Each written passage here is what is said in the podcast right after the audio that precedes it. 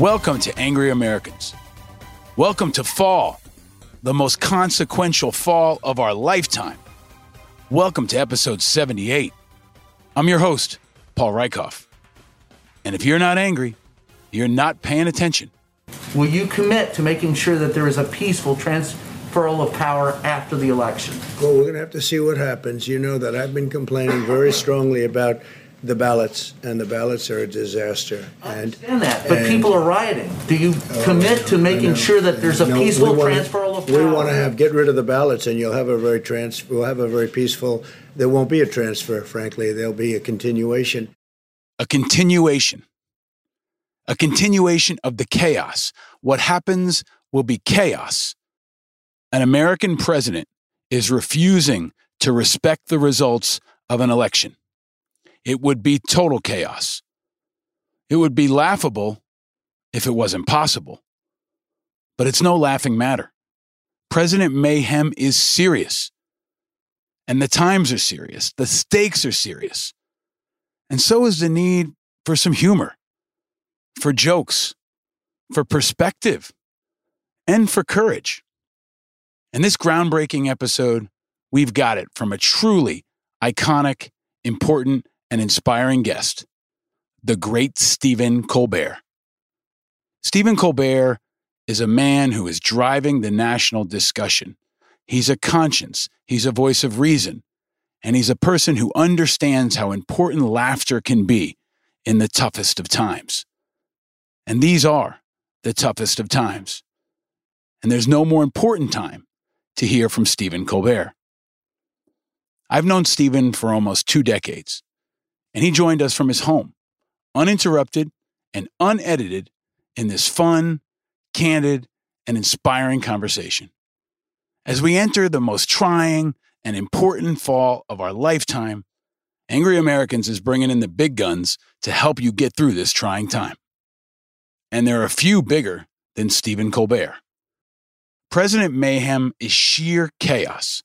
He's doing anything and everything he can to disrupt our country, our unity, our day. And this conversation is the antidote. Stephen and I break down the current state of the country and what the future might hold. He beams in from his home office and shares wisdom, jokes, and some amazing stories. He talks about his trip to Iraq to visit the troops and why he shaved his head while he was there. He shares his first car story, which is one of the best we've ever had. He has a take on what makes him angry that you'll never forget, and an answer to what makes him happy that'll warm your heart. It's also painful and expensive, but a great story. This is Stephen Colbert like you've never heard him before, and you'll just have to listen. I don't feel like I know a lot about politics, but I recognize hypocrisy because that's just a human behavior. Politics is ends up being a very complex set of improvisational games that um, the rules of which are rarely said out loud, and and then because that there is a truth to that. Some people perceive it only as game, and then you have voter suppression, which is just all part of the game, man, but no part of the spirit of the idea of democracy. Stephen Colbert is a true helper. He's helping in whatever way he can to make our day better, to make our lives better, to make our country better. And I say it in every episode there are two kinds of leaders in America right now. The first, who are trying to contain and defeat the virus and win the war, and the second, that's trying to kill the rest of us. It's simple. And Stephen's one of the first. He's a brilliant guy. He's a dad, and he's a patriot. And just like the rest of us, he knows we're all in this together. As we enter hurricane season and the most tumultuous fall we've ever seen, we're all riders on the same storms. Riders on the storm. Riders on the storm. Fall is here. Football is here. The election is already underway. And as things get more intense and more turbulent, we'll continue to improvise, adapt, and overcome. We'll stay focused, we'll stay vigilant, and we'll stay frosty.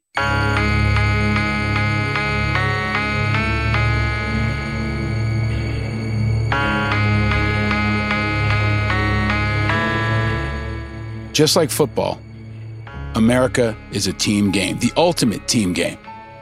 And Stephen Colbert is a guy you want on your team. He's a guy who can lift you up, bring you forward, and make everyone feel a little bit better and a little bit wiser. And just like every other guest on this show, he's bringing the four I's of integrity, information, inspiration, and impact. When things are at their toughest, those are the times we need to laugh the most. Those are the times we need real patriots the most.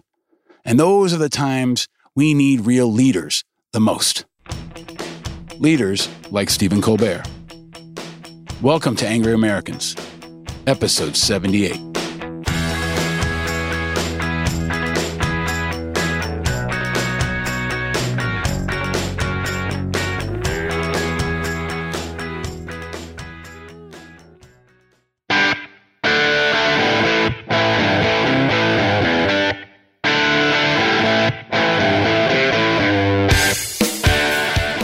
And gentlemen, angry Americans around the country and around the world. This is the guest I've been looking forward to having on this show since I first conceived of it. He is a man I admire. He is a man I appreciate. He's a man I've been honored to know now for maybe almost two decades. I think he's a conscience. I think he's getting us through some really crazy times. And he's one of the nicest people I've ever met in this whole weird political media entertainment business. I am honored to have us uh, have us joined by the great and powerful Stephen Colbert. Hey, Paul, good to see you. I feel like I need reverb or echo or something as you enter this. Do it in post. Do it in post. I don't. I don't have any post, man. this is it. This is it, man. I'm in my. Uh, you can see I'm in my kid's bedroom. You know. Oh, nice. This is uh, improvise, adapt, and, and overcome, as we say. But it's nice. Those are some quality decals on the wall. Octonauts. Are you familiar with Octonauts? Uh, my, my youngest is 18. I do not know the Aquanauts. Oh. Octa, Octonauts? Octonauts. They are a heroic group of underwater heroes that, that regularly save the world and teach about marine biology along the way. If they were running our government, we'd be in so much better hands right now. Good, good. But thank you for joining me. I'm so honored to have you. Let me ask you a question I've been asking everybody from the beginning. We've known each other almost two decades now. Yeah. Um, yeah, the question I ask of everybody since the pandemic started is where are you and how are you? Um, I'm home. Mm, I'm home. Um, I'm in a I'm in a home office that we we set up 12 years ago, and I did not start using till uh, two months ago because I always had an office to go to uh, in the city, and uh, I, I really like it. I, I, it's really nice to be home. I really lo- I love the ability to be able to go downstairs and have lunch with my wife. That's that's nice.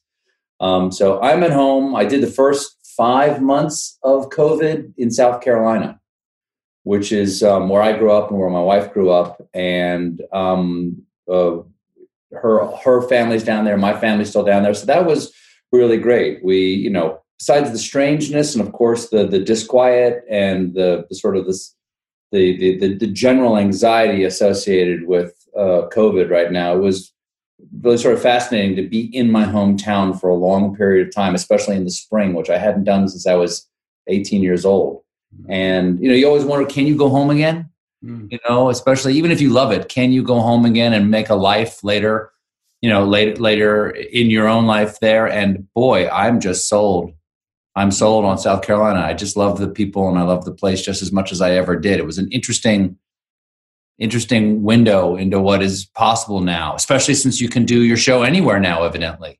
I, you know ratings are great. I happen to be in south carolina. That's a dangerous thing for me to discover. Um, but now now i'm back up here in the new york area. And how am i damn lucky is how I am. Mm. You know, not only am I I healthy, luckily, I some members of my family that have have contracted COVID, but everyone's been fine so far, um, with various degrees of it, you know, manifesting itself in symptoms.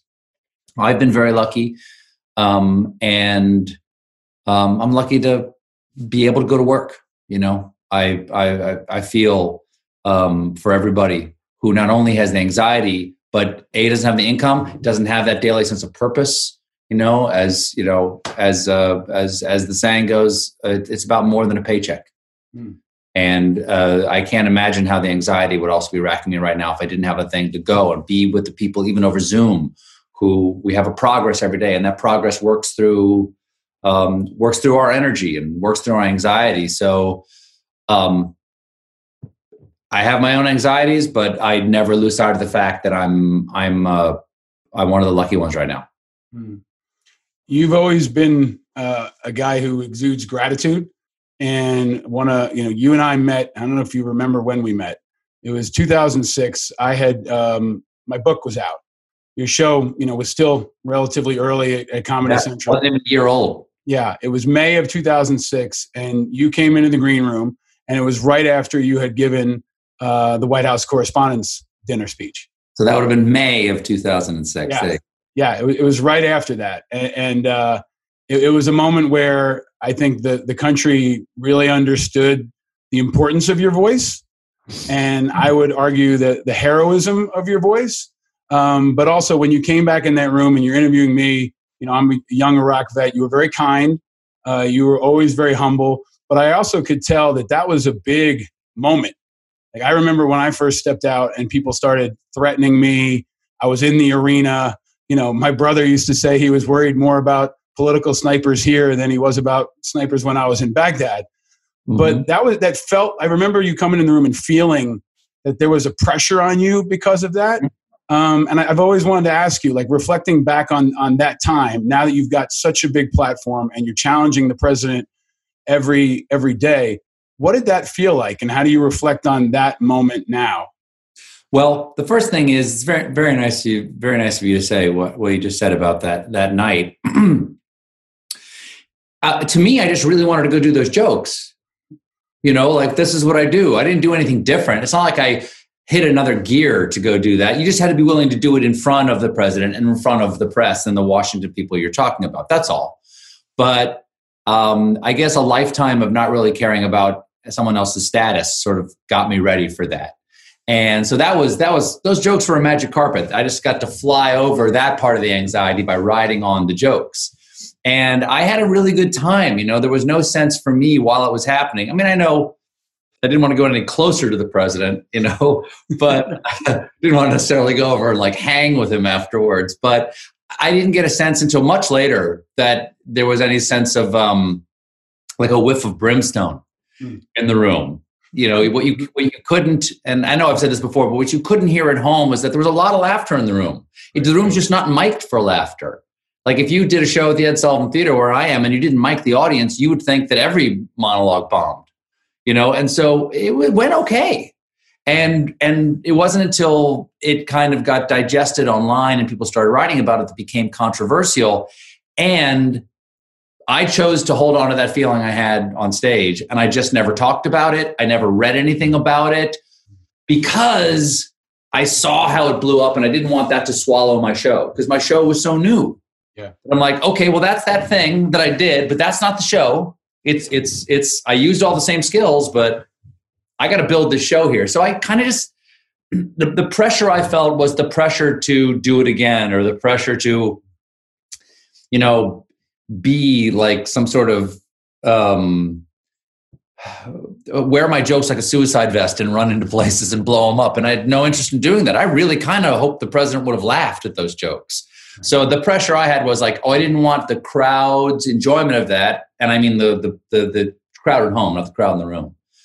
The sort of the roar that came in the days after that from people having appreciated what I and my writers tried to do that night. I didn't want that to take over and and to be sort of led by the crowd as opposed to try to lead it. You know what I mean? Like, and so I, I, I purposefully, and I had a conversation with Jon Stewart about this. Like, how do I do this? He goes, "You just don't ever talk about it, man.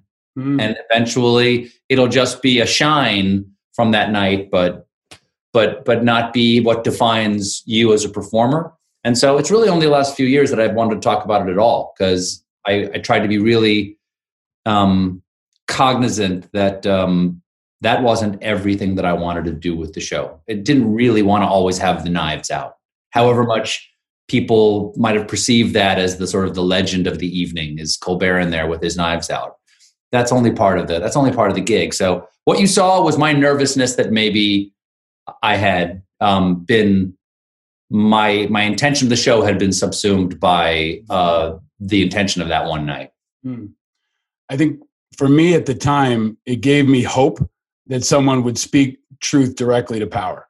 You know, as I had just come home from Iraq recently, now in Mhm. retrospect, right? And I felt like it was the first time that the president had ever, had ever been called to task to his face in public. It was the first time anybody actually tried to hold him accountable in some way to his face.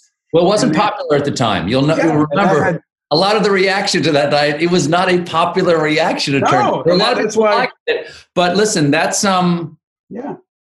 that I got some pretty dark correspondence. I could the- feel that. That's what I'm. I could feel that when you walked in the room because you know it was on a very different level. But when I spoke out about the war, and I, I was one of the first to come home from Iraq and challenge Bush, we got a lot of death threats, dark stuff. Like I did. I honestly didn't expect it. I kind of warned my dad and said, "Hey, Dad, you might want to you know change Grandma's phone number because they can Google it."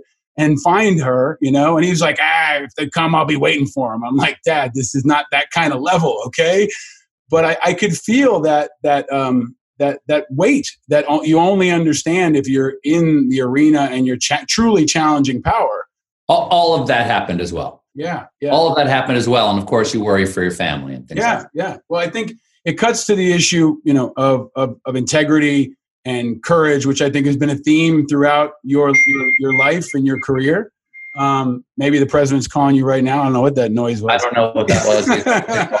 I don't. I don't know how to But- make that not happen. Sorry. It is all right, but you're also, you know, always giving back, and you don't. People don't always see that. You know, you regularly supported veterans groups and so many other charities. You shaved your head and went to Iraq. Okay, now I you just know. wanted to be like you, Paul. Well, I learned it from you. I, I kept this in honor of you. So, you know, that was that was brave. But you're also a guy. Say, was shave the head. Was shave the head your idea? I suggested it. I don't know if I was the only one who suggested. No, I think it was your idea. And I went, oh, that would be great. And then we could have Odierno like do it, and the president could order him to do it, and Yeah. then and then like I didn't think you were really going to do it. And my staff worked so hard to actually make all that happen. But I believe shave the head was your idea. I, I suggested it. I didn't think you were going to do it. I don't know if it was the only person who suggested. I thought you were going to do some kind of bald cap or something funky, but No, there were There were some no tricks. actually- some people actually thought like, well, how will that in any way be resonant? Like, is that really good? And I was like, no, no, no. I bet it's a joke, obviously, but it's a real joke. And I bet actually the people who have to have their head shaved will appreciate at least the effort. yeah, there are too many other people doing that. but but it cuts to that you're you're a very down to earth guy. You're you're a humble guy. You're a relatable guy. Everybody uh, who's been around you, you know, in informal settings, is always struck by how down to earth you are. You you know, we we are uh, on this show always asking folks to share with us a little bit about themselves. So when you're you know offline and you're relaxing, I'll ask you the question I ask of all our guests. Stephen Colbert, what is your drink of choice? Um, well, right now I'm having Diet Coke, but um, but there's a lime in there to try to fool me to think there's a little rum in there too. but but uh, what's my drink of choice? Last night uh, I came home. I had a lot of I had some work to do, but all it required was was for me to read some old scripts from 22 years ago that I wrote. I'm just for a friend of mine. I'm doing a benefit, and I'm and I'm reading some pilots that I wrote back when I was a young writer as part of this benefit Zoom that I'm going to do. And I had to go read them to see like which one of these is what I want to do. And I said, I'm going to need a drink for this because I'm just going to see how much I sucked 22 years ago at writing. Not that I don't suck, you know, these days uh, uh, quite frequently, but so I poured myself a Mount Gay and tonic. That's uh, that's that's it. Mount Gay and tonic. Mount Gay Eclipse. Don't get too fancy here. Just give me your basic Mount Gay. Mount Gay and tonic. Uh, two limes, maybe even a little splash of soda, so it's not too sweet. I don't want anything to dr- don't drown it. I don't want to drown the Mount Gay. I want I want to know that I'm having a rum drink. Um, and if I'm feeling super fancy, uh, I'll have like an espresso martini. You know, it's that's my Red Bull and rum. That's my Ooh. that's my combo platter. How, rum and tonic. How did you get introduced to that? That's not one I've heard. It's a I sailor kind of like Mount Gay and tonic is kind of a sailor drink, and Yeah. I'm not a big sailor, but I I know some of I know some, and one of them at a party was having that. I'm like, that looks fine. What's that? And he goes, let me go make you one. And that's, I'm in, baby. Mount Gay and tonic. I love it. I love it. Yeah. Okay, so we're staying. We're going to stay in the way way back machine. You, you mentioned you were back in South Carolina. I think there's a lot of folks who hope you'll stay in South Carolina and run for office. Um, I'm I can kill that dream right now. Because you know, I did the Colbert Report for almost 10 years, where I, with my name and this face, said with a straight face, unforgivable things in character. Can you imagine the ads that could be run against me based on the things that that character said? I said that Rosa Parks was overrated. Well, I- said, I said, hey, don't get me wrong. I understand the monuments and everything, but let's not forget she was arrested for breaking the law. Are we honoring lawbreakers now? So that character is, thank God, that character will keep me from ever running for office. is that character more extreme than the character that the president played in The Apprentice?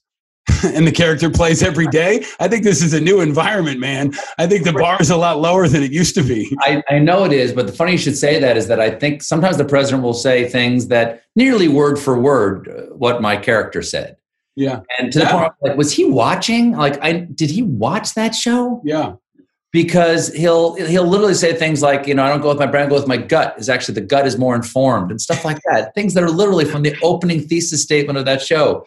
So, is he more extreme? No, the president is more extreme. Yeah. The president is more extreme than my character, which is glad I don't have to do him anymore because I can't leapfrog that. What's on? I, I can't get I can't get further afield than than than this guy. Well, since you won't run for South Carolina, I do want to keep your mind back in South Carolina. When you were growing up, Yeah. I'm assuming it was in South Carolina, And assuming I grew up. right? Stephen Colbert, what was your first car?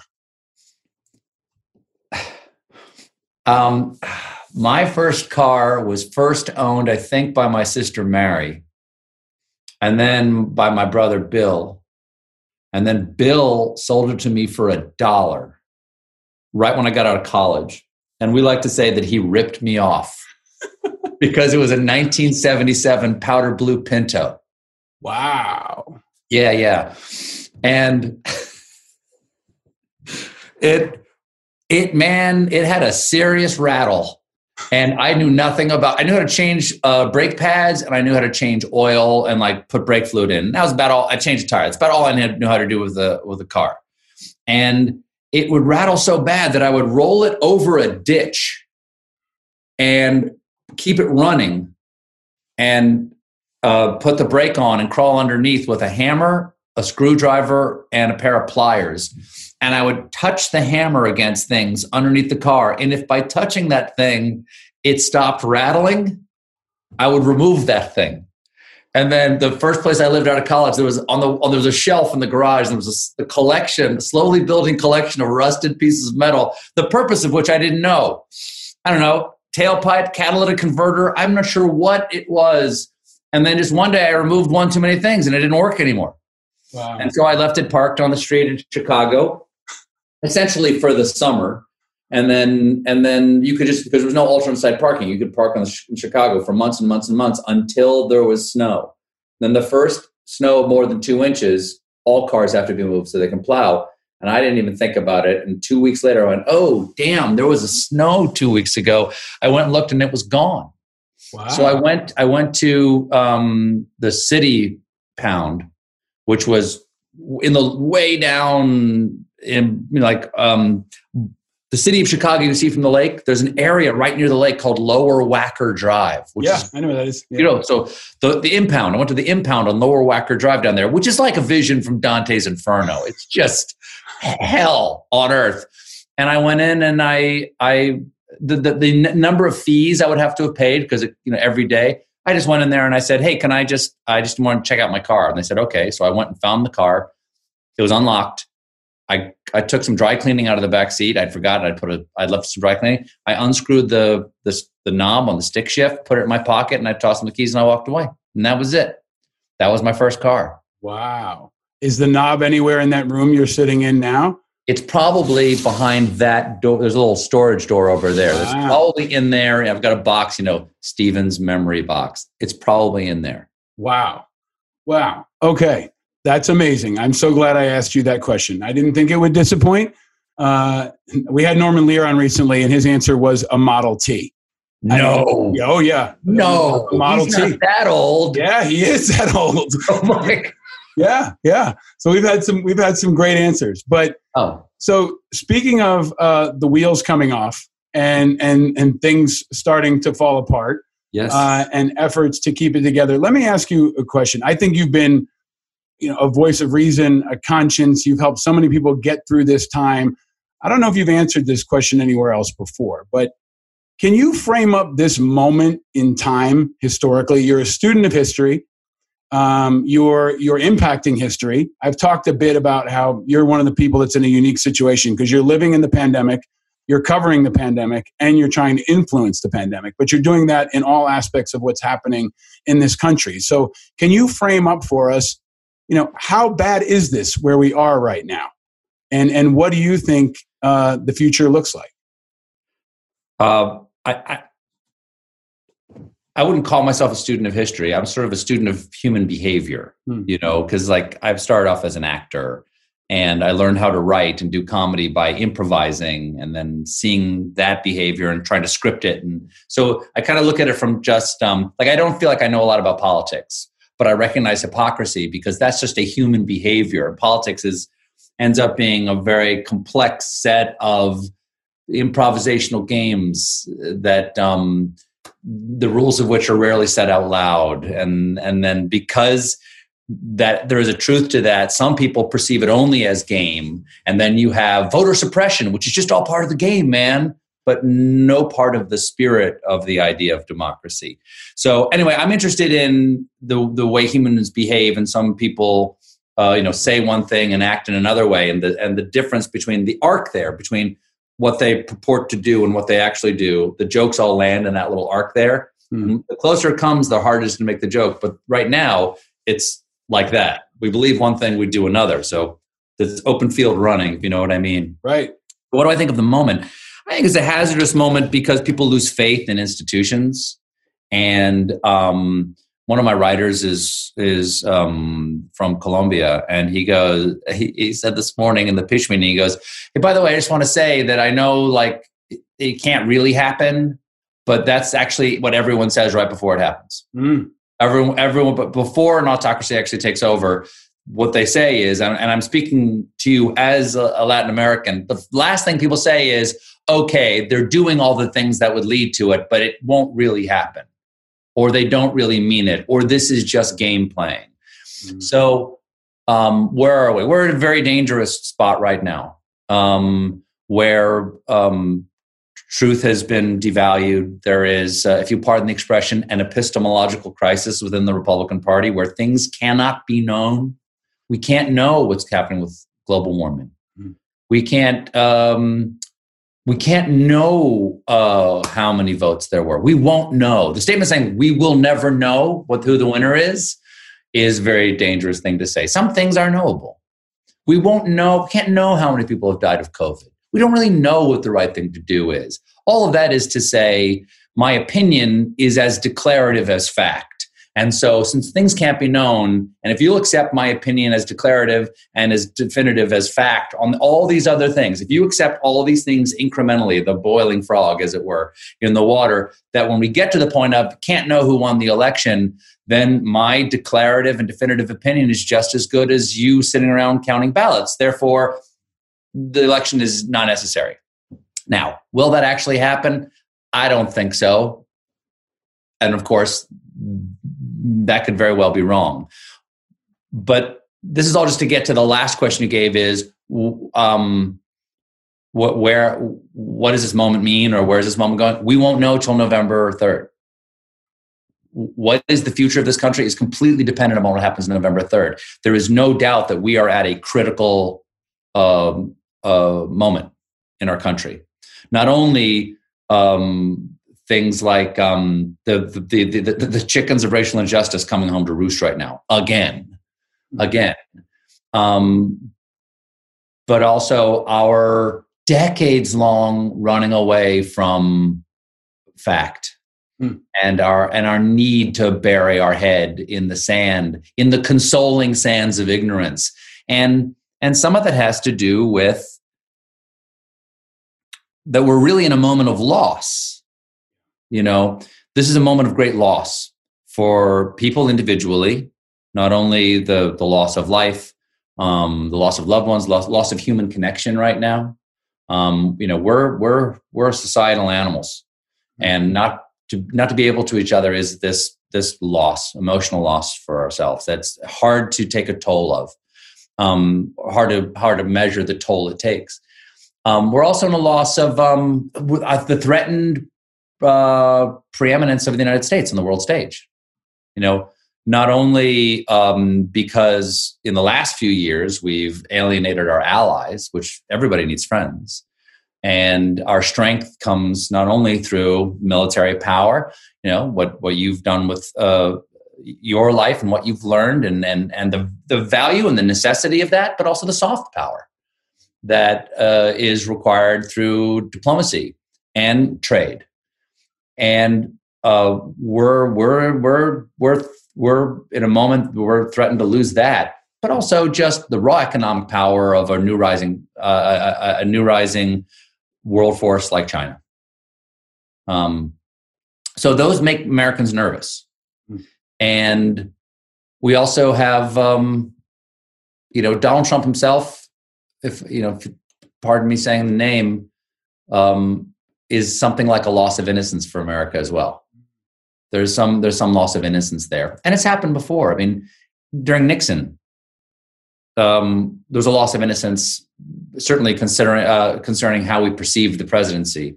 Uh, uh, uh a loss of our sense of invincibility with Vietnam, a loss of our uh, our, our uh, preeminence on the world stage with the oil crisis, which led to an economic crisis and collapsing of jobs in the the Rust Belt. Um, even down to things like you know you're too young to remember, but Marilyn Chambers was a porn star in the 1970s who turned out to have been the Ivory Snow Girl. Like there was some sense of like loss of innocence there.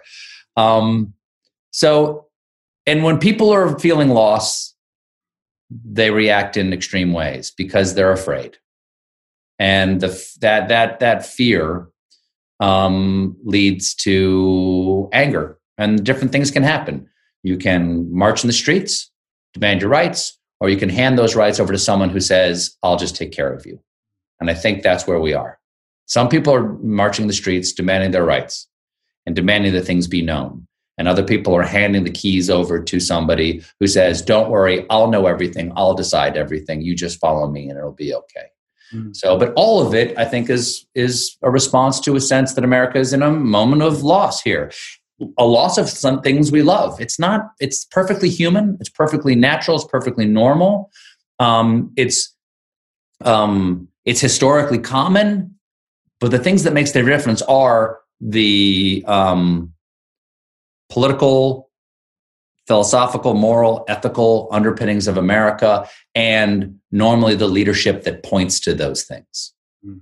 And now we lack that leadership to point to those things. America is just as great as it's ever been, but we're being pointed in the wrong direction. Leadership matters. They say elections have consequences. These are the consequences of the last election. Mm.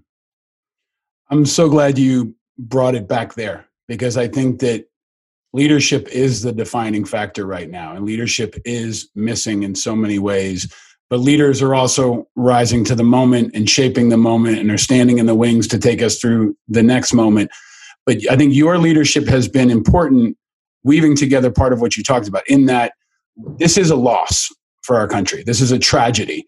We are losing opportunity. We're losing time. We're losing life. There, there's a, a real sense of loss and tragedy around what's happened and i think driven in large part by the leadership failures of this president. But i remember one of the more powerful conversations i've ever seen on television was your conversation with joe biden talking about loss where you both showed tremendous personal uh, powerful vulnerability you shared how you both had faced unspeakable loss and and how you've gotten through that and I think it, it puts us in a position where, whether you know it or not, you're helping people deal with that loss now and you're helping us get through it. And I think that's why Joe Biden is well positioned to take us through the next phase because he can be a consoler in chief. He understands loss, he understands the wreckage and tragedy that will come after Trump, and he can help guide us through it, hold our hand, and give us some, some wisdom. But there's also anger out there. And and you know, part of why I did this show is to play with anger in the same way you used to play with conservatism, right? And and recognize that that anger can go in a lot of directions, but it's a natural reaction. And how you choose to react to that reaction, it makes the difference, right? If you're not, I say if you're not angry, you're not paying attention, especially this week with everything from the Supreme Court uh, situation to Breonna Taylor to Trump saying he may not leave office if he if he loses. If you're not angry, you're not paying attention. But we can turn that anger into positive impact. You've done that. You turn all those emotions into some solace and I think some positivity and some hope for people. But you're human. You get angry too. Stephen Colbert, what makes you angry? Um, well, this might be too long of an answer because the long part is before I ever get to the answer, mm. which, is that I have I I have um, this ongoing feeling about anger itself, which is that anger is generally not the feeling you're feeling. Mm. Is that anger is often the armor you wear to not feel the actual feeling or not show the actual feeling, and and because for instance, um, whether it's no action uh, taken regarding specifically the death of Breonna Taylor. I know the charges for reckless endangerment happened uh, to one of those three officers, but nothing regarding Breonna Taylor. Well, that makes people feel powerless. Um, uh, especially when the district, when the attorney general says, I, I, "There's nothing I can do. The laws do not allow me to bring charges here." Um, or Ginsburg dies. Look, they're perfectly within their power to do what they're doing. There's, there's no debating that. They're perfectly within their power to appoint somebody else. Um, it, and that powerlessness on behalf of the people who say, but you have no honor. Look, look how you will lie and do anything in your naked pursuit of that power. Um, that powerlessness you feel, well, that powerless, that lack of agency creates fear because you're like an animal with their hand caught in a trap. And then that fear, no one wants to feel fear. It's the last thing you want to fear, feel. And maybe even more than grief, you don't want to feel fear. And uh, so you cover the fear with anger. And there are other responses that are possible to fear, but nat- anger is the um, uh, the um, evolutionarily successful response. Mm-hmm. and and it's uh, and it's proven itself valuable. I'm not saying that it's the wrong thing to do. I'm just saying it's just one of the responses you can have. Um, but anger as yoda reminds us leads to hate and hate leads to the dark side. And so there's another thing you do with fear is you can identify the thing that makes you fearful and then say what is the only agency you have what agency can i have here? Is there any move i can make? And so what makes me angry right now what makes me angry right now? What makes me angry is a sense of um, what makes me angry really is people saying there's nothing you can do. Mm. Giving up makes me angry. People saying he's going to win, or people saying um, uh, the Democrats don't know what they're doing. No, you, the responsibility is yours. Go vote. There is something you can do. You must never give up on the sense of your own personal power in this democracy. Now, if you didn't live in democracy, that'd be one thing. But in a democracy, you are never allowed to give up hope. You are never allowed to surrender. You're never allowed to say, let anger be the last step for you. Um, go vote. Keep your sense of personal agency. Do something. Get somebody else to vote. Giving up makes me angry. Hmm. Because the anger I have about those other things, I work that through. I work through that on a daily basis, and we come together. We share our anger with each other. We, you know, use whatever we've learned over the last couple of decades of doing this work, and we try to turn that into jokes by the end of the day. Jokes that have a knife in them sometimes, but they're jokes. You know, it's a snowball with a stone in the middle, but it's a snowball, and um, uh, Mm, you know, if that can make somebody less afraid because you can't laugh and be afraid at the same time, as I've said before, that makes someone less afraid, then then they can think. And they can think of a way to get their hand out of that trap. And mm-hmm. generally speaking, that is It can be protesting, it can be voting, it can be writing, it can be creating art, can change lives for other people by taking their fear away, giving them a sense of community. But the people who are most making you feel powerless and leads to that anger most want you to feel hopeless. Most want you to feel no sense of community. Most want you to feel that there's nothing they can you can do to stop the their march toward um, non-democratic and I would say non-humanist answers. Hmm. Hmm. Thank you for that. I, I, I was hoping we could go on that journey, and really, really, I mean that's Frank. It's why I, I, I was excited about the podcasting format where we can talk right in a way that lets us explore ideas and really you know share what what we want to say in its in its in its uh, in, in its fullness right and and hearing you do that in this conversation is so important because i think it does underscore the kind of kind leadership that you not just um, you you ask for and you require but you demonstrate um, and i i am concerned i'm deeply concerned that part of the failure of our leadership right now is is that they are not preparing everyone for the long haul and leaders have an obligation to be upfront with people and i worry that too many think that november is the end and and and I'm looking at it as maybe the late third quarter, maybe the fourth quarter with a lot of overtime, and we might have two, three, four overtimes, sure. right?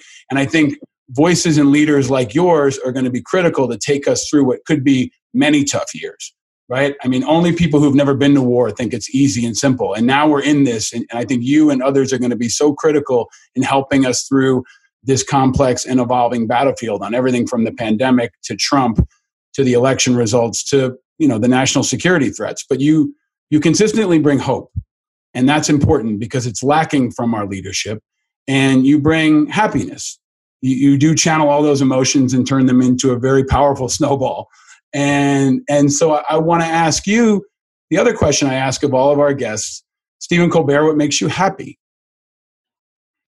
well i uh, really like my dog I really do like my dog. He he hasn't. He's still only a year old, so he still will chew very valuable things. I Ai Weiwei. Juliet, there's a Chinese artist, dissident. Yeah, artist, amazing. Really dissident artist. He sent, and I, not just to me, but he sent around these hand printed masks, uh, COVID masks, to sort of point at the need for masks with a letter, a signed letter from Ai Weiwei, like like this. My dog fucking ate it. Sorry for the salty talk, but my dog ate two two. I've got two of the masks left. He ate two pieces of hand printed art by Ai Weiwei. I'm like, fucker, I could send you to college on that shit. now I don't have the complete set. And Ai Weiwei, I'm sure you're watching. Can you please just send me another set? I just wanted to frame it. Um, so he makes me mad too, but I love him anyway. Um, oh, of course, I, I, my, my, family makes me happy. Seeing my kids doing okay, you know, like yep. knowing my kids are all right, you know, that they're happy, that's good. Um, but what else makes me happy? Comedy, man. I'm so lucky. I get to hang out. My Rolodex, as my friend Tom likes to say, my Rolodex is filled with the funniest people on the planet. Mm. Professionally funny people. And if I'm really down, I can call them and go, hey, what's going on with you? And we will make each other laugh. And I always feel better at the end of it. Laughter really does, I'm not going to say best medicine, but it is an excellent psychotropic drug. It can actually put you in another place so you can have another point of view about what's going on right now. So, you know, I like to say, you know, uh, why I feel better today because jokes, because mm. jokes, mm. you know. Um, That's great fear is the mind killer and if you're laughing you're not afraid i mean i know i'm repeating myself but it really makes a huge difference mm.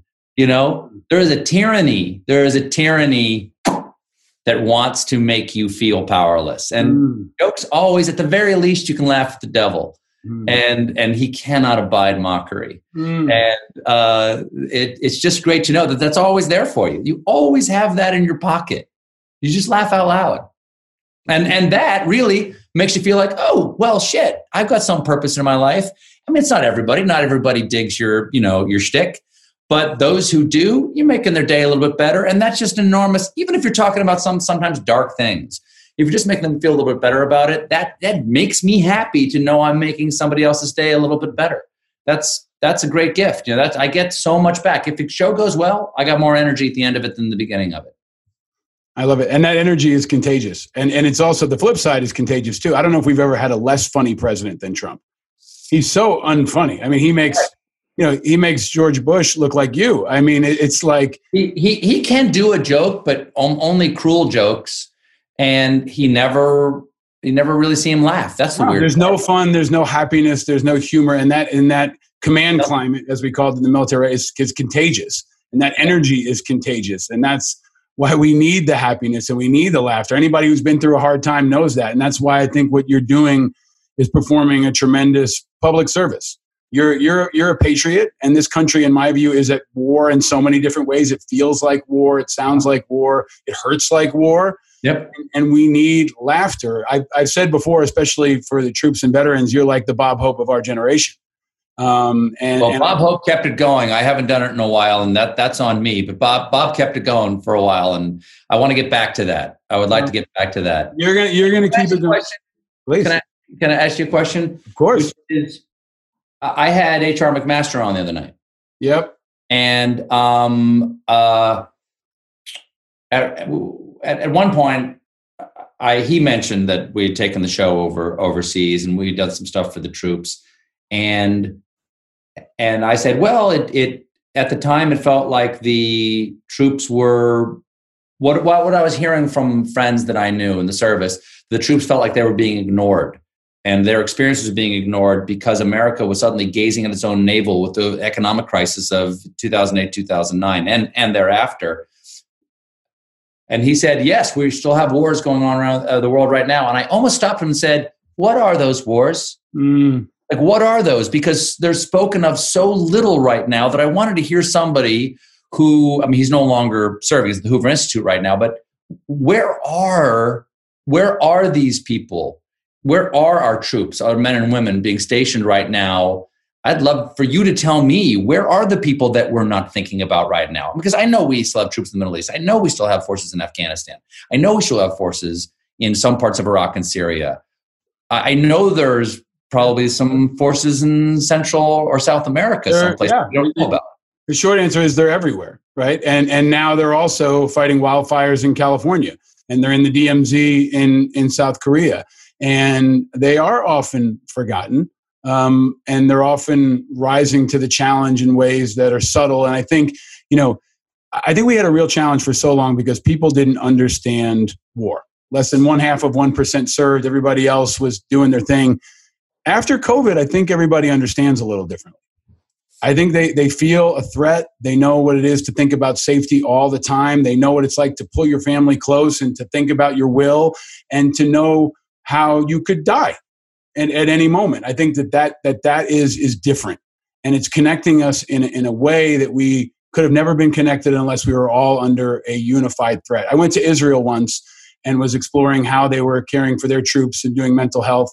And, I, and um, you know, I, I talked to a provider and I asked him about how they related to civilians and how hard it must be to connect with civilians. He said, everybody over here has PTSD we're all worried about rockets falling on us, civilians or or mm. soldiers. So there was that connectivity, and so many other places around the world feel that too. So they they are everywhere. But in this war, we're all troops. We all need to pick up what we can and get involved, whether it's a pen or you know a joke or a rifle. And I think right now, well, I'm glad you brought up McMaster's because I think we are again being terribly failed by our leadership. I am terribly disappointed in McMaster's and in Milley and in General Mattis and in General Kelly because they're pulling their punches. And yes. they can't hide behind the stars because they put the stars on the shelf and said, I am now a political actor. So they can't have it both ways. And they're trying to have it both ways. And I think they right now have an opportunity not just to influence the way people vote, but the way people think about our national security. Because I think the biggest thing Trump's done is, is made us vulnerable in so many ways that our enemies are celebrating. And I use the hashtag all the time. Our enemies are celebrating. So I think they have a moral responsibility, a national security imperative to tell the American people what they know because it can get worse. This guy has his finger on the nukes. and it can always get much worse, and it could get worse before November. So I am terribly disappointed in in in the political and military leadership of our generation. I think they are failing us in ways that dwarf what happened in Vietnam, and I think they're failing the American people in ways that dwarf what happened in Vietnam and Iraq and any other time. So, I, I don't know what the I don't know what sort of the um, the ethos of uh, command or leadership is, and within within the military. But it seems to me that I, mean, I know it's important, but I don't mean I don't know what the necessarily how what the prescribed responsibilities of leadership are. But it seems to me that having to chase these men to say, "Tell us the truth," does not seem like leadership. You shouldn't no. have to chase the leader around and say, "Tell us what the truth is." because we know you're hiding something. Or rather, it's a sin of omission that you will not share. I'm not saying you're actively trying to hide something, but what is the difference between that and the sin of omission? Because, you know, I asked mm, General McMaster's the other day, I said, um, well, you say that the Russian interference in our elections is the single greatest national security threat to the United States, or and and and we know that the president denies that it's happening. So is the president then a national security threat? And he he wouldn't. They won't answer. They they answer never answer it, and that's like it, it's it's literally like failing to acknowledge that Osama bin Laden is a part of Al Qaeda's network and terrorism and everything else that spawned thereafter. I mean, they they won't say his name. They won't. They, they talk about leadership and they talk about accountability and they talk about integrity and they talk about our divisions in generality without recognizing that one person singularly is setting the command climate and making those decisions. So I think it's a total failure uh, of, of, of, leadership. I think it's a failure of integrity when they allow him, when General Milley and, and Secretary Esper allow him to walk them out into into Lafayette Park, where where National Guardsmen are intimidating peaceful protesters. They were used, and I think if they had any integrity, they would have resigned. They would have said, I won't be used another day. I'm out of here. So I think the failures have been very, very, very severe. I think they damage our democracy. I think they damage the trust in our military, especially at a time right now. If Trump rolls the National Guard into Louisville, there are a lot of people who fear that the military is his ground force in a race war. And, and they're not. And, and if these guys don't speak out, then then then Trump will be allowed to continue to manipulate the military in a way that is so damaging in the same way he manipulates anger and religion and so many other things. So, you know, veterans are supposed to be the guardians of the democracy. The military is supposed to be the keeper of the flame. If if America was a religion, we're supposed to be the clergy. And, and I think that that they are failing, and we got to call them out. Some of the guardrails are working, Stephen, but too many of them are failing. Mm-hmm. Um, and and that's why you know right now your patriotic demonstration every day is, is, is more profound and more impactful than McMaster's. You know, McMaster should be asking you questions about leadership, not the other way around. I would never, I would never put myself in that position over him, given the service he's given this country. But that's nice of you to say. What interests me is, um, you know, we talk about the divisions in the country. Like people like McMaster talks about divisions, and you said uh, uh, Kelly and and Mattis and people in, these gen- in the generalities. I wish that I felt like our present leadership liked Americans, hmm. that they just liked us. I mean, I, I have massive disagreements with people in my own family. I love them though. We have to still. Lo- we, I I love Americans. I mean, I like human beings, and Americans are human beings. Let's not put ourselves above right. other human beings. But I really like Americans. I just don't understand how our our president of the United States and the people around him seem to not like the majority of Americans. Because, well, he doesn't like himself. I mean, I'm not, you know, was taking us back to where you were before, but I mean, there's, there's a, there's an insecurity and a lack of integrity. I keep talking about. He, he's a terrible person. He's a terrible person. He I'm is. I said this before. I think he's a piece of shit. I think he's a terrible person, and you can't build any foundation on something that's so broken. So everything he does is broken. Everything. This is who he is. He is a terrible person. You wouldn't trust. Somebody used to tell me, you know, you want people around that you can trust with your wallet and your kids, right? And you can't trust him with either. You can't oh. trust him with anything and, and because he lacks integrity, because he's a terrible person. And, and, that's the core of everything. So I've said, you know, Joe Biden is, is not perfect, but you can't let the perfect be the enemy of the good. And he's good. He's a good person. And I'll take good over catastrophically terrible and, and, and diabolically awful. I will take that. And that's our choice. But You are you Give him are a chance. Give him a chance, Paul. Come on. give him, Nah, give nah. him a chance. Yeah, give him a chance. only Give him a chance to had three years and eight months. give him a chance of the pandemic and the nukes and race wars and everything else. No, Yeah. no, thank you. The stakes are too high. You know, just like in the military, you don't get a second chance to screw up a war. Ideally, right? Do you know? Do you, it, it interests me. I I um I just read uh, Bob Woodward's book, and it and in that he clearly is having first person conversations with Mattis and and Dan Coats and Tillerson and maybe even Jared Kushner and everything. It really seems like he's actually speaking to all these people, and usually those books are. Uh, I was asked to serve. I was hesitant. My family convinced me it was the right thing to do, so I came to the call. As the years went on, it occurred to me that there were. It's immediate. All of them immediately go like, I immediately knew this was a disaster. I immediately knew there's nothing I could do, and it. it- I'm struck by how quickly the people, every single person who ever spends time with him and then leaves, of any note or of any of, of any um, level of integrity, goes. I, that's a that's that's that's a dangerous man who has no moral compass. I, I can't believe that that's the guy who's calling the shots. And I don't know what motivates. I always think that people, you know, act in their their own self interest. Even people who act altruistically believe that what is good for everyone will be good for me. Um, it's not like anyone out there is um, not voting to make their own lives or the family's lives better. I just don't. I just don't perceive what this basement of 42% of Americans think that Trump is doing for them. What I, I am confused, and that confusion can lead to anger, and anger can lead to hate, and hate can lead to the dark side. But that's another thing that makes me angry. Confusion makes you angry. We, you know, Does confusion makes you angry, and so I do get confused. And I try not to lead that to lead to anger. I get confused by the people who can look at 200,000 dead and a cratered economy and a president who would take no responsibility, not even respond to the knowledge that 200,000 people have died. He was asked two days ago, why haven't you said anything about the, why haven't you acknowledged 200,000 people uh, dying of COVID? And he looked at the reporter, then looked to the left and said, anyone else? yeah. That is shocking. I'm not, I'm not exactly sure what your, what, uh, what sustenance you are getting politically, spiritually, Yeah. emotionally, intellectually. What are you getting from a man like that? Well, we're not we're not getting anything. That's why he needs to go. I mean, No, it, about it feels like they're getting something. I don't know. well, what I think the, the people who continue to support him, I think, you know, fall in two categories. Either they don't know any better for some reason or another, or they think they have something to gain personally.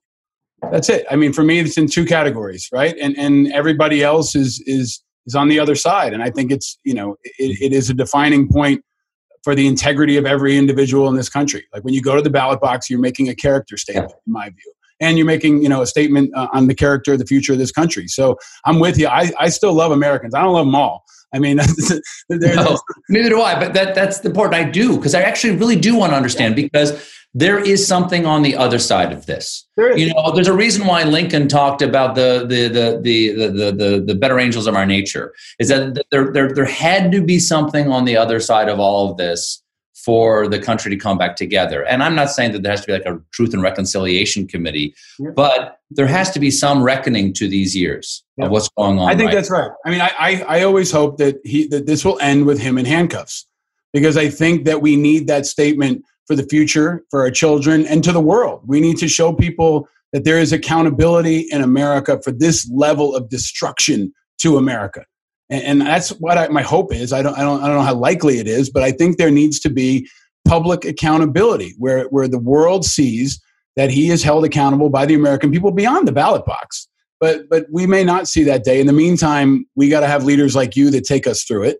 And i think hearing you talk in this way i hope underscores for people your deep level of patriotism. And i use that word carefully but i think you're a true patriot and at a time when we need patriots who care about this country and not about a party or an ideology and care about the future and you've been that for a long time and those of us who know you know that and have seen that and, and i'm just grateful for your your leadership example you're a guy that we can look up to and tell our kids that's a man who has honor and integrity, does things the right way, treats people the right way, and you can be like him. Trump is a guy, don't be like Trump, right? My kid thinks he's the Grinch. He says he's a lot like the Grinch. Don't be like Trump.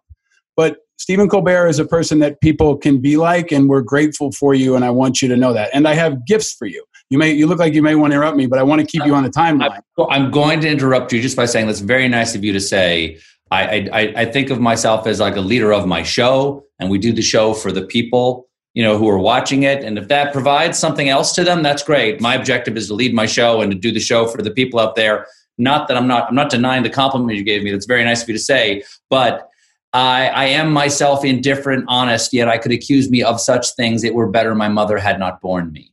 So every man knows his own heart, and I wish I was a better person. Well, uh, the fact that you say that underscores that you are a good person and you're working at it every day okay. tenaciously. In the meantime, I have some gifts for you. We would normally do this in person and we would share a cocktail. We can't do that right now. So I'm going to quickly virtually present you with some gifts. I've got some Angry Americans gear made by the veterans of Oscar Mike. It's super comfortable and Excellent. it would match that Martin guitar hat you have, which I think is right. so cool because anybody right. who knows about guitars knows that Martins are awesome. They are, um, yeah. And uh, and next I have some whiskey for you. It is uh, Uncle Not Nearest. much, evidently. Uh, no, I drank some of it, uh, but it's Uncle Uncle Nearest, which has a fantastic story. Uh, they're big supporters of this show. It's fantastic whiskey. Going to send that your way. Is that, is that a rye? Is that corn mash? What is that? No, it's a small batch whiskey. Um, and it's just, they called the smoothest whiskey in Tennessee. I hope you don't mind going across the border to drink whiskey from Tennessee. It was named after uh, Nearest Green, who was the former slave who taught Jack Daniels how to make whiskey. Jeffrey Wright introduced us to this, and it's also awesome. And you have in. to replace your own. And then I'm in. I'm in. The last gift, which is also a question, it's kind of the Rorschach test of our of our show. Um, we have three colors of peeps. We've done this with every guest from the beginning. And, and I will ask you, Stephen Colbert, blue, yellow, or pink. Which color of peeps would you choose and why? Yellow, because I'm uh, an originalist and uh, peeps were originally meant to replace Easter chicks that people used to put in Easter baskets. Like, so they would actually give kids chicks like at, at, Easter as like, you know, the, it was a kind of joke about you had the eggs, but then they hatched overnight. So there were chicks in there. And um, the other ones, the pink and the blue, was sometimes people would dye the actual chicks to be the color of the eggs and everything. So um, uh, I, I would go with the yellow because that's they're meant to be Easter chicks that you would put in a basket, which thankfully people don't do anymore because the things did not end well for those chicks. So I'd go with yellow. There, there's always a lesson in, in, in these answers. That see, you are a student of history, and you're also a teacher and a professor, and you're guiding us through these perilous times. You are. I'm honored to have you as a friend. I'm so grateful that you joined us on this show and had this conversation with me you've been doing so many good things for this country for so long. And, and I want you to know it's appreciated, especially in the veterans and military community, but by so many people in this country and around the world.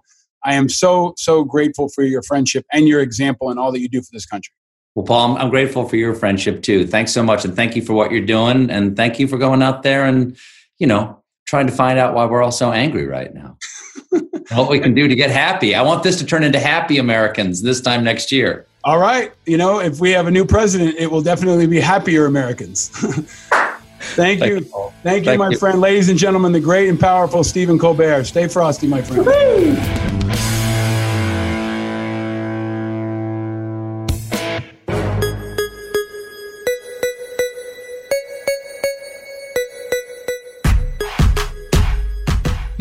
More than ever, there's plenty of reason out there to be angry.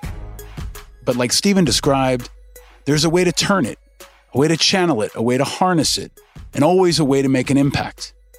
And right now, more than ever, there's an opportunity for you to turn that anger, sadness, frustration, inspiration, agony into positive, lasting impact. Right now, you can be a helper. Always look for the helpers. There will always be helpers, you know, even just on the sidelines. Because if you look for the helpers, you'll know that there's hope. In every show, I give you a way to be a helper, a way to convert that righteous, understandable anger into positive action. A positive action that shows that angry Americans can also be impactful Americans. An action that channels your energy, makes you feel good, and makes a difference. And like this show, all actions are packed with the four I's of integrity, information, inspiration, and impact. And there's a really straightforward way for you to do that right now. Vote. Vote. Go to vote.org right now. If you haven't already registered, register right now. If you've already registered, vote right now. If you haven't voted, get five other people to register and vote, and then get five more. This is the time to mobilize, unify, and vote. And not just vote, but vote to remove Donald Trump. I'm an independent. I know many of you are independents, Democrats, Republicans, and everything in between. This election is bigger than all of that. This election is about the future of our democracy.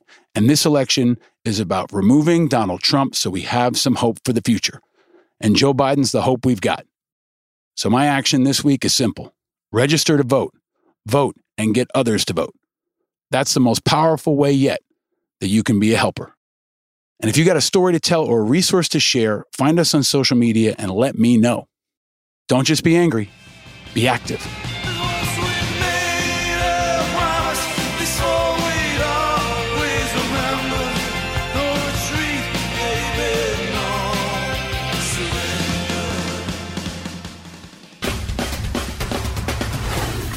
It's been a grueling summer, and we're facing a daunting fall. But we've got an incredible team to take us through it, and I want to thank all of them and all of you for listening. Most of all, I want to thank Stephen Colbert and his amazing team and family, and especially Amy Cole and Carrie Bialik on his team. They're incredible.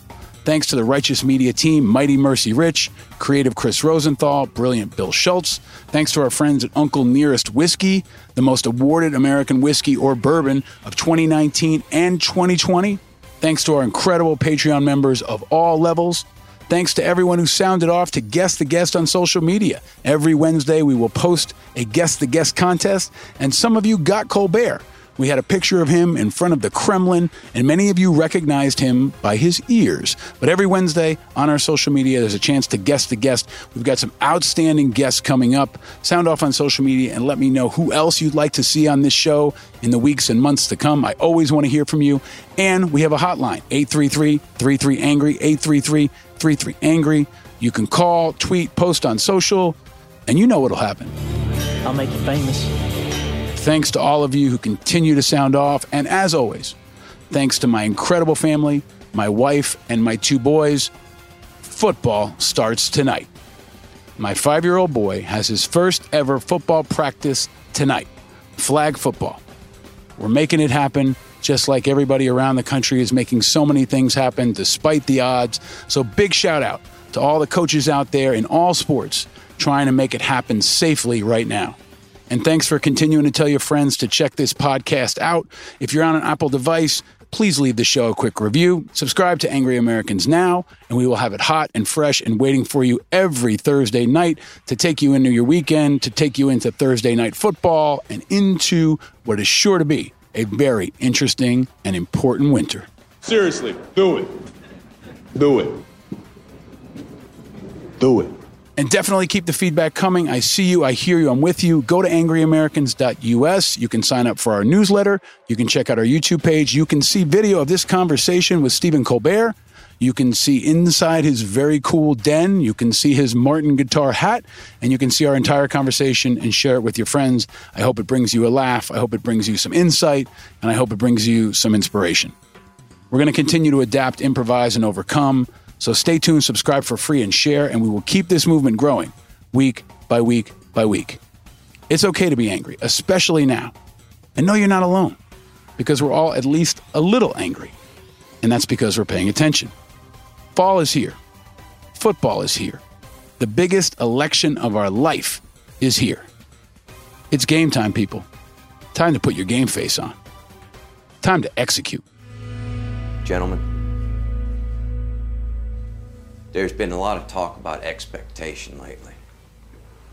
Expectation of what we should be able to do to win.